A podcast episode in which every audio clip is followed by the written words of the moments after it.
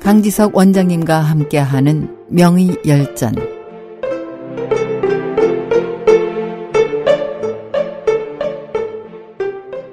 안녕하십니까. 중국 고대 명의 열전 의성 장중경 첫 번째 시간입니다.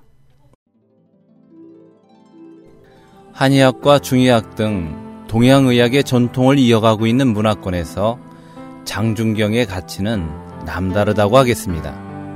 아직도 그가 남긴 의학이론과 처방을 주요하게 쓰는 한의사가 헤아릴 수 없이 많으며 파생되어 발전한 학파도 상당수입니다. 특히 일본에서는 그의 처방이 절대적인 위치를 차지하고 있고 관련 파생약품이 개발되고 있습니다. 한국에서도 장중경의 처방으로 질환을 치료하는 한의사가 많으며 정규 교과 과정의 교재로도 사용하고 있습니다.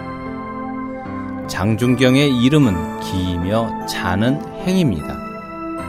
지금의 허난성에 해당하는 동안 남양에서 태어났습니다. 남양은 동안의 초대 황제인 광무제의 고향이기도 하며 뛰어난 풍수지리와 문화 역사적인 조건으로 역대로 인물이 많이 난 곳으로 유명합니다. 장준경은 어릴 때부터 육아 경전을 즐겨 읽었고 총명함이 남달랐기에 집안에서는 장준경이 장차 벼슬길로 나아갈 것이라는 큰 기대를 걸었습니다. 장준경이 훗날 의학자와 의사의 길을 걷게 되는 데는 사마천의 사기가 결정적인 역할을 했습니다. 편작의 일생을 다룬 편작 창공 열전에는 인수를 펼친 편작의 비범함이 담겨 있습니다. 당시 의사는 그리 존경받는 직업이 아니었습니다. 이는 유학자와 관료를 귀하게 여긴 당시 풍토의 탓도 있었지만 용이라 불리는 의사들이 의술에는 관심이 없고 환자의 돈을 갈취할 궁리만 하는 행태가 아주 심했기 때문이기도 했습니다. 당시 남양 일대에 이른 높은 명사 중에 하옹이라는 학자가 있었습니다. 무소불위의 권력을 휘두르던 동탁도 하옹의 진가를 알아보고 여러 차례 등용을 권했으나 하옹은 신병을 이유로 거듭 등용을 고사하고 칩거했습니다. 장준경이 16살 되던 해 아버지는 준경의 재능을 시험해보고자 하옹을 만나러 갔습니다. 하옹은 준경과 오랫동안 이야기를 나눈 후에 아버지에게 열심히 노력하면 훌륭한 의사가 될 자질이 있다고 말해 주었습니다. 이때부터 집안에서는 의학자의 길을 걷겠다는 준경의 뜻을 점차 받아들이기 시작했고 준경은 날개를 단 듯 앞으로 뻗어나갔습니다. 수년간 홀로 의사를 탐독한 준경은 당시 명의로 이름난 장백조를 찾아 예를 갖추고 제자로 삼아주길 청했습니다. 장백조는 준경을 시간을 두고 지켜본 뒤에 제자로 받아들였습니다.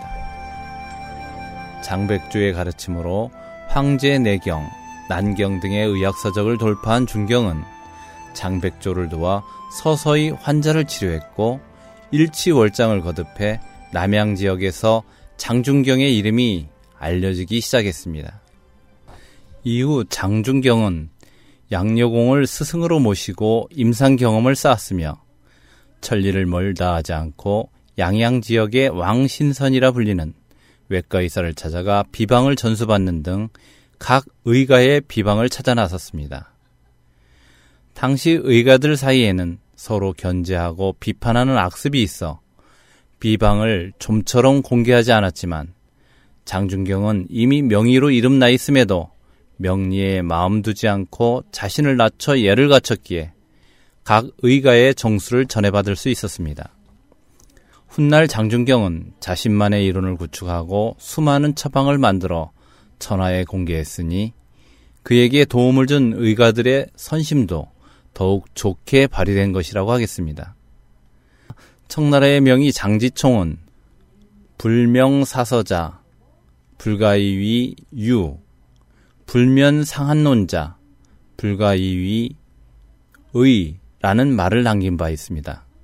즉 사서에 박지 않다면 유학자가 될 수 없고 상한론에 박지 않다면 의사라 할 수 없다는 뜻입니다. 사서는 알다시피 대학, 중용, 논어, 맹자를 뜻하고 상한론은 장준경이 훗날 저술한 의서입니다. 장준경과 그의 저작이 후대에 어느 정도로 위상을 떨쳤는지를 보여주는 그러한 사례라고 하겠습니다. 장준경과 동시대 인물로 화타가 있습니다. 화타는 장준경의 저서를 생전에 접할 수 있었고 저 진시 일본 구 활인 명적 호서이라는 찬사를 남겼습니다. 즉 진실로 사람의 생명을 구할 수 있는 좋은 서적이라는 뜻입니다. 다음 편에서는 장준경이 남긴 업적과 일화를 중심으로 살펴보고자 합니다.